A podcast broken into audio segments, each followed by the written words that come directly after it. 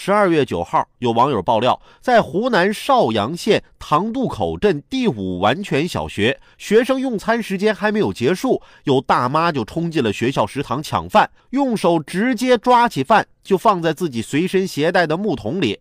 同一张餐桌上，多名小学生正在吃饭，学校工作人员曾劝阻，结果被骂了，甚至还有大妈碰瓷儿。十一号晚上，学校的代理校长告诉记者，参与抢饭的人部分是学生家长，还有一部分是当地居民。他们拿走学生的饭，回家是喂猪喂鸡。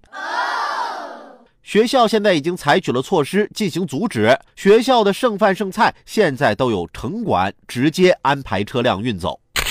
学生那边正吃着饭呢，你上去就用手把饭抓走。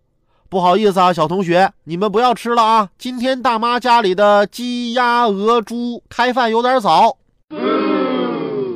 抢米饭的竟然还有部分学生家长，咋想的？你家的猪吃饱比你家孩子吃饱更重要吗？真的是家里就那么困难吗？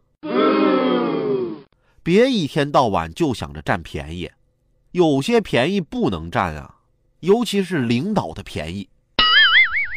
昨天我去找我们领导有点事儿，一进领导办公室就看见他正在那儿拆邮件呢。哟，领导，双十二都买啥了？哎呀，没买啥，托朋友从国外带了点咖啡，你也尝尝。我想尝尝就尝尝呗，我就坐下来喝了一杯。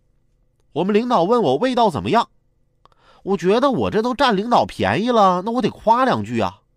嗯，国外带回来的咖啡感觉果然不一样。这喝完之后都神清气爽啊！